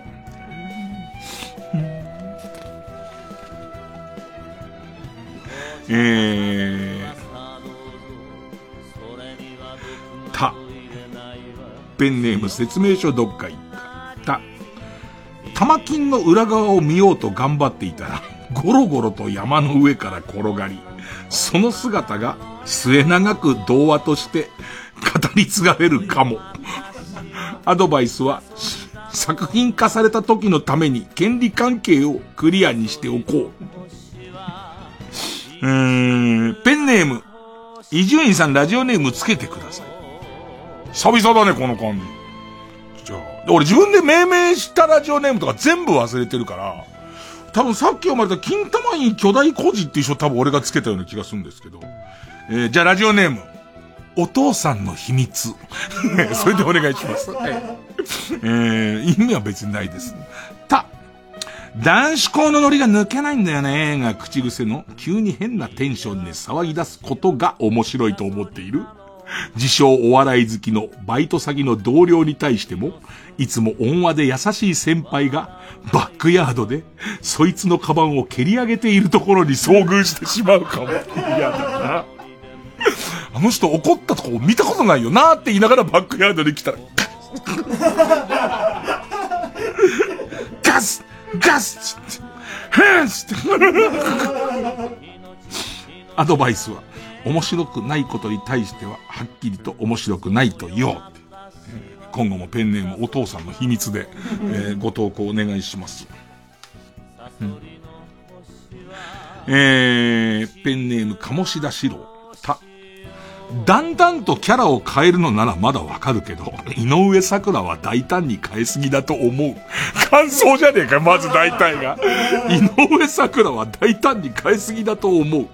虫食うキャラの需要が少ないのはわかるけど、大御所をおじさん扱いするみたいな安易なキャラに逃げたのは、正直、ショックだわ。という息子に、働きもしないあなたよりはよっぽど立派。と言ってしまったことがきっかけで、息子がご近所の花壇に除草剤を撒くようになってしまうかも。傷つけたなぁ。それは傷つけた。そして井上桜も傷つけた。頑張ってんだから、井上桜、フル回転で。で、またさ、マラソンキャラもあるじゃん。ね、マラソンキャラ、眉毛キャラ、虫食うキャラ。で、ちょっと最近そんなのに、あの、松本人志さんに関してもズバズバなんか言うみたいな、なんかキャラも入ってたのね。でもさ、なんか、この間は、ジョギングの番組に一緒に出たのなんか。ジョギングの番組に出たんだけれども、ジョギングの途中に食べたものの中にコオロギって入ってて、渋滞してる渋滞してると思って、そのジョジョギングが健康にいい悪いの話の間に、そのコオロギ食べてる入れちゃうともうわかんないからっていう、ね。いや、だからあの子はね、頑張ってる。すごい頑張ってる。ペンネーム、本類マックス。占いですかねぐでたま占いで12位がサソリ座の時に添えられてる文言ですからね。ち、チェンジするたびに来るジョーの顔がどんどんザジーに近づいていく予感。アドバイスは早めに妥協点を見つけてって。最初はね、ちょっと顎が出気味のロングヘアの人だったんだけど、ロングの金髪の人になって、メガネでロングで金髪の人になってってなってっからね、あれ？っていう。もう自分の頭の中にズッキーニスポンスポン、ズッキーニスポンが流れてきた時にはもう、ほぼ ZAZY だから、ほぼ ZAZY だからね。うーん。もう最終的に完璧に ZAZY が現れちゃった時になんそれで、なんそれですよね。何それしか言うことないですもんね。うん。つえなあなんか、ぐでたま。ペンネーム2階からメタリカ。ち、近くのレンコン畑に腰まで泥にはまって動けない翔英が取り残されていることに気づくも、見て見ぬふりをして帰宅した罪悪感で夜中に何度か目が覚めるかも。バッて目覚めながら、でも、翔英さんはスポーツマンだから、自力で出れたはずだよな。寝よう寝ようつって。ね、もう一回寝るんだけど、またガバって起きて、でもうん。ペンネーム BJ サトル。ち。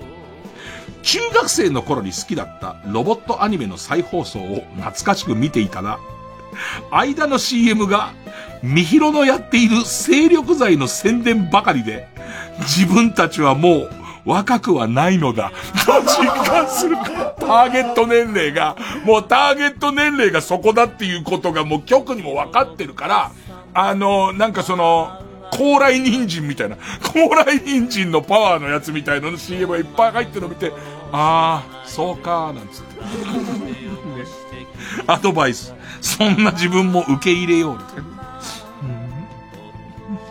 ペンネーム生ウニ、つ、爪を剥がされる拷問を受けて自慢のネイルアートが台無しに。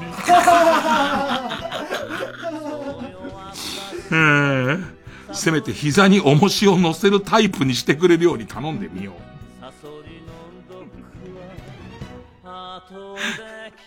ペンネームそろそろ旧姓中山。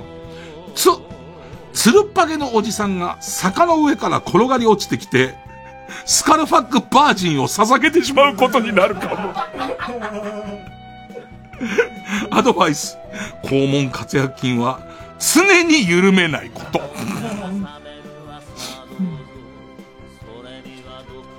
えー、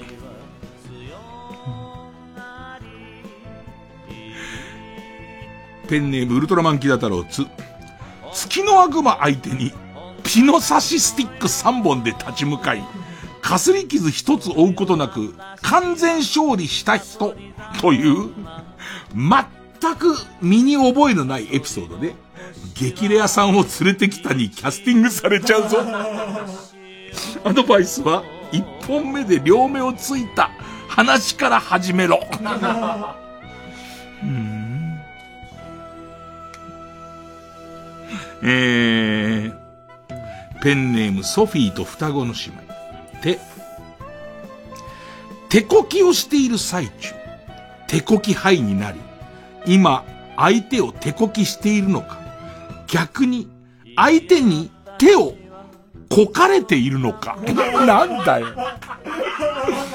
相手に手をこかれているのかわからなくなり、なんだかわからないけど、泣きながら、ありがとうと、逆にお金を払ってしまう予感。どういう状態？何か範囲になったんだろうね。な、手こきを、あれ？私は今日も仕事として手こきをしてるのか、待てよ。この人も私と同じペースで毎日来るでしょ。私、手がこかされてる？私の手がこかされ、なんだよこれ？なって言ったら、止めどなく涙が溢れてきて、多幸感の洪水からの、ありがとう !3 万円でいいかしらつって、高額を払うっていうね。一応アドバイスありますんで、ね。えー、十分な睡眠をとり、無理をしないことっていう。えー、ペンネーム鈴虫食べたと、トマホークをいつも持ち歩いている、恵子と陽子の姉妹。人呼んで、荻野目トマホークの荻野目トマホークの喧嘩を仲裁しようとすると、うるせえなーと怒鳴られ、頭をトマホークでかち割られそう。ネタじゃないんだ。疲れると痛いとことか言われんじゃねえんだ。そう。これでトマホーク持ってんだもんね。うーん。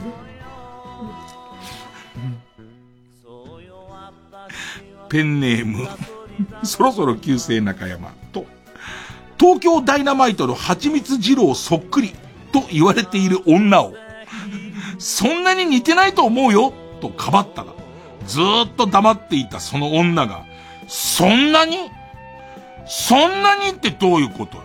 と、あなたにだけ切れ出すという、いわゆる蜂蜜トラップに引っかかるか。アドバイスは逃げる。えー、ペンネーム、すず虫食べた。と、時そばのように、山田うどんの支払いの途中に時刻を聞いて感情をごまかそうとするハーフのモデル、時うどん直美がもう、このパターンなかなかもうちょっとあの競争率高くなってきまして、なかなか採用されないんですけども、カタカナでね、時うどん直美ってね、かなりトラウデンなのよ。かなり。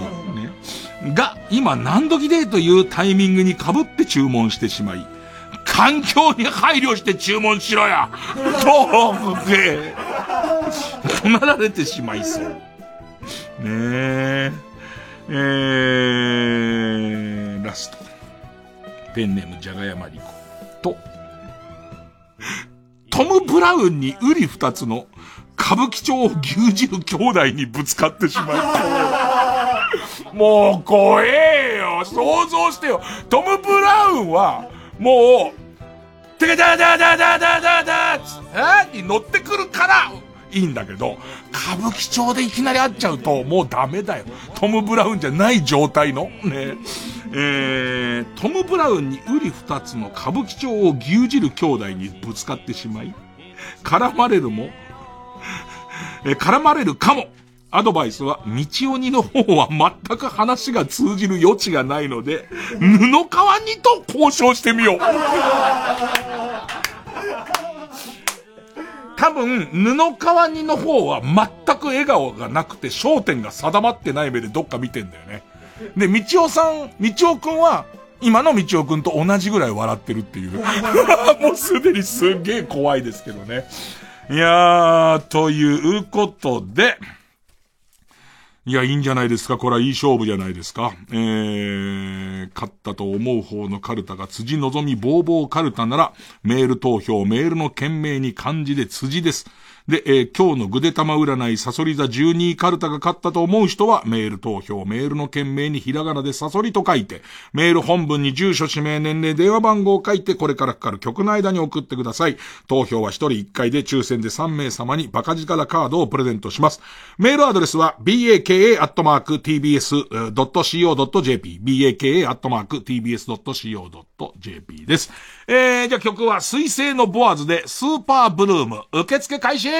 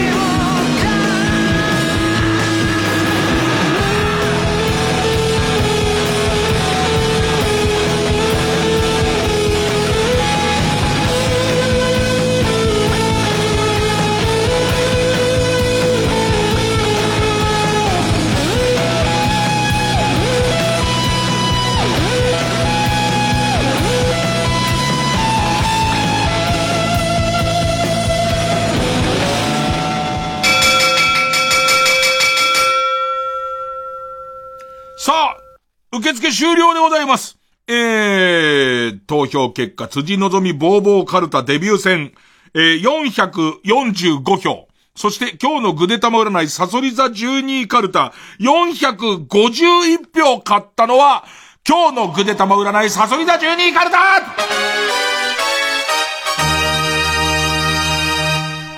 大前線だけどね、デビュー戦ね。相当良かったけどね。あの、もう書き方は分かったと思いますから、一旦2軍落ちますけど、ぜひですね、え辻望みボーボーカルタ何でもありで短命だと思いますので、えーと、2軍に落ちてもご投稿お願いします。ということで、えー、来週のチャレンジャー、えー、グデタマ占いにチャレンジするのはこちら俺のセブンルール6番目カルタ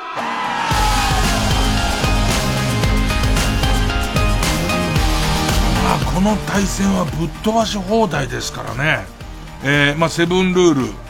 あの、最近セブンルール見てないんですけども、あのー、まあ、1、2、3ぐらいはかなり生きったやつ出してきて、7はもう締めだから相当取っておきを出しますけど、6あたりでかなり足れんじゃねえかということで、えー、自分がセブンルールを作る時の6番目になるような、えっ、ー、と、だらしのないルールを送ってくださいということで、えー、もうラ行ですね、ラ行。例題、ル、ルームシェアをするなら、VR オナニーは現金だ。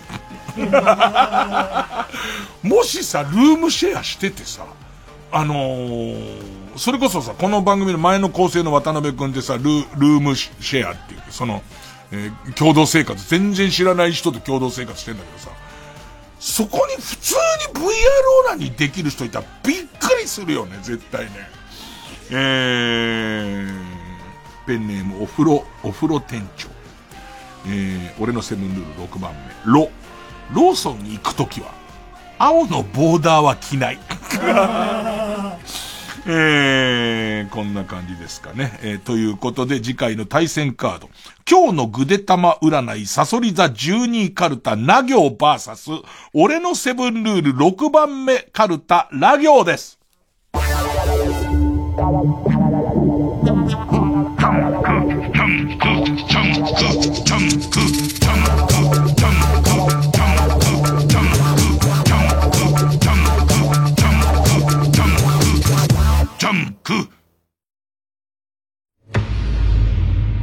女性の制作陣が手掛けたちょっとエッチなお話。オーディオムービー第5弾。モイスチャーなラブストーリーの現場は教会の国会室。ご安心ください。ここでのことは誰にも漏れることはありません。この目の前のカーテンは閉じたまま話すのですか？秘密を告白して解放される。二人だけの密室。いつしか生まれるのは別の感情。禁断の国会室。絡んでしまった糸を解いていきましょう。この作品は成人向けの内容です。一人でこっそり目をつぶりイヤホンやヘッドホンで聞いてくださいね。詳しくはオーディオムービーで検索ここで荒削りのテンダーをお聴きください。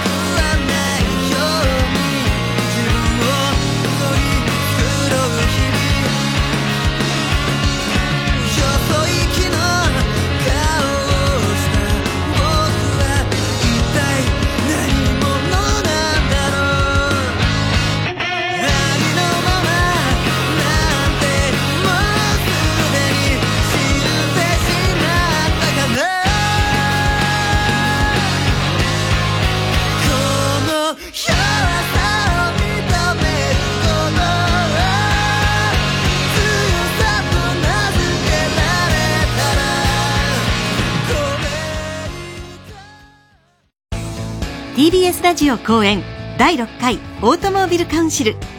歴史的な名車を集めた夢のモータウン。4月9日からの3日間幕張メッセで開催。国内メーカーインポーター全国のヘリテージカー販売店および自動車関連グッズ。さらに高級嗜好品アートなどプレミアムライフスタイルに関するさまざまな商品がお待ちしています。ネットで楽しめるバーチャルプログラムも本格展開。チケットは好評販売中。詳しくは TBS ラジオイベント情報でチェックしてください。新しい自動車文化ライフスタイルを作りたい。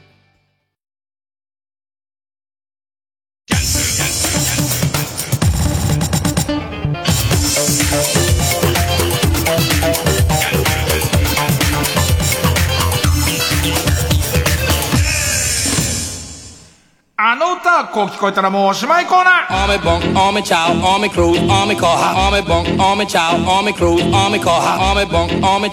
me コア.ラのマーチってさ、なんとなくコアラの形だったじゃん。でいて、あのエッジに沿ってコアラのイラストだったじゃん。もはや、えっと、下半分にコアラが書いてあって、上ドローンが飛んでる。ドローンを飛ばすコアラがあるんだけど、もうこうなってくるとこの形が何なのかもうよくわかんない。あとさ、なんかさ、裏技っていうかちょっとした遊びでさ、コアラのマーチをさ、すごい勢いで振り続けるとさ、もうずっとシェイクすると、まん丸なチョコレートの、のチョコレート味の塊ができる、Q のやつができるっていうの、な多分 YouTube で見たと思うんだけど、あんだけどさ。365種類も考えたのにな。こんなに考えていろんなアイデアで作ったのに、そんなことしちゃうんだな。あと別に、あとさ、なんかさ、家に何にも食べるもんなくてさ、探したらさ、神さんとか、まあみんなでは親とかが買ってたコアラのマーチがあった時のさ、食べ方ってさ、コアラに対しての敬意がないじゃん。こっちが、ちょ、わしづかみして口に放り込んでいくじゃん。365も考えたのにな。さあ、えー、このコーナー皆さんからの聞き間違いを募集するコーナーです。まあ、こんな風に聞こえたんだからしょうがないという曲です。えー、っと、ペンネームカムチャッカマーガリンドッグ。元歌、男と女のラブゲームのこの部分。男と女のラブゲーム今までも相当聞き間違えてきましたから、その人の振り見て我が振り直せじゃないですけど、もう分かったはずなんですけど、こういう風に聞こえたんですって。釜揚げしらすに粉チーズ。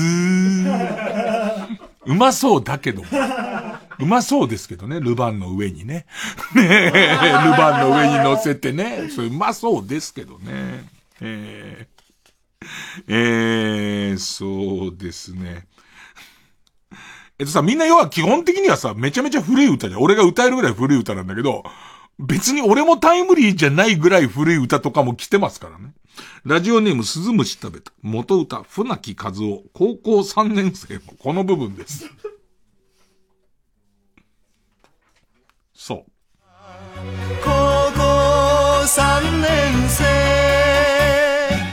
まあこれはまあ親とかが聴いてた歌ですね。ああ、高校3年生つって学生服で歌うね。こういう風に聞こえましたよ。ああ、膀胱パンパンです。もだえるぐらいパンパンだったのね。えー、ペンネム田中元歌尾崎豊、えー、15の夜のこの部分。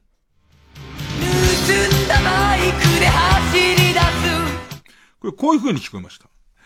無人販売のトマトク 悪いですけどね。両方とも悪いですけどもね。悪さの方向性がなんかちょっと違うんですよ。盗んだバイクで走り出すのと無人販売のトマトクどっち悪いかな俺意外、俺の、まあでもそ、そんなバイク乗ってた。無人販売のトマト食うのはもう人としてかなりダメなとこだと僕思いますからね。ええでどっちが不良かっていうと無人販売の トマト食う方じゃないですか。ねえー、ペンネームタレゾウ。元歌。えー、岩崎宏美シンデレラハネブーンのこの部分。いつでも二人はデレラハネムーン焼き鳥、買うなら、タレより塩ムーン。ムーンっていうの何のルールなんだよ、たまにできるさ。ムーンは残していいみたいなルールもう全然わかんない。前もさ、ガンダムのさ、なんか最後のダムだけ残していいルールみたいなんじゃん。焼き、焼き鳥、買うなら、タレより塩ムーン。ムーンなんなんだよ。ムーンっていう感じなんかわかんないけど、ムーンがわかんないんだよね、もう全然ね。うーん、そうですね。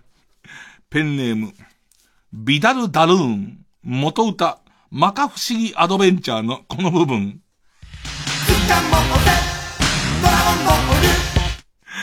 三日地目量ペイペイ払い 後で足ついちゃうからね、ペイペイ払いはね。なんでも綺麗になっちゃうからね。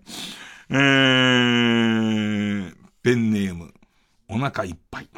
元歌、郷ひろみ。お嫁サンバのこの部分。恋する女は綺麗さね、なんか、まあ、男前の代表でしたからね、この頃のね。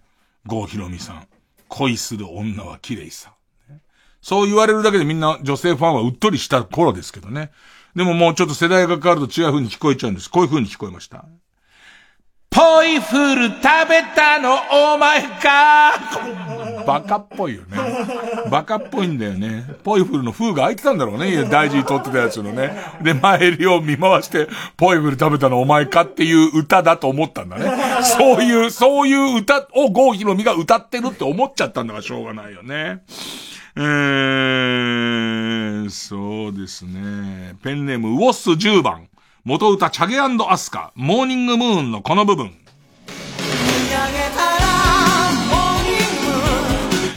これがこういう風に聞こえた。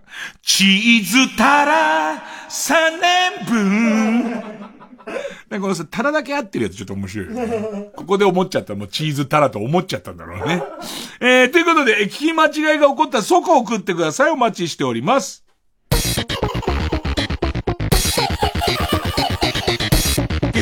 月曜ジャンク、伊集院光る深夜のバカ力。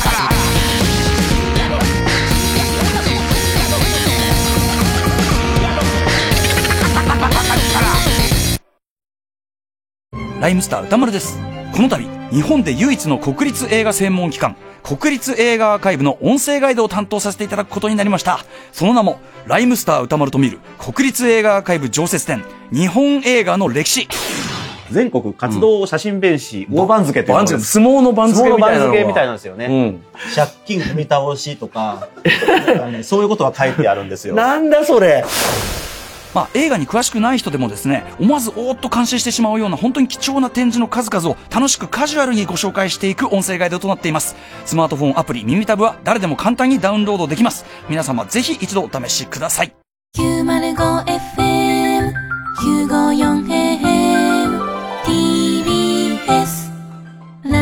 ジオ毎週金曜夜12時からのマイナビラフターナイトでは今注目の若手芸人を紹介しています。ゆうザトウイチ見て泣きます。すごい大人。空っぽだよ。入れてこい。マイナビラフターナイトは毎週金曜夜12時から。TBS ラジオ JUNK。この時間は小学館中外製薬マルハニチロ伊藤園ホテルズ他各社の提供でお送りしました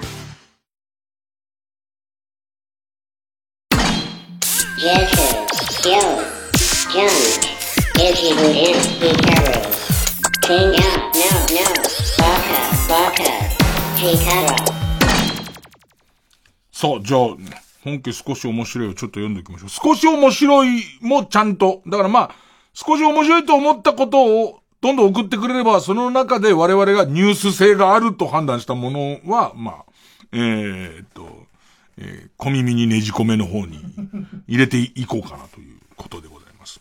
えー、セロリの家政婦。数年前正月休みを少し後ろ倒しにして新幹線で帰省した時の出来事です。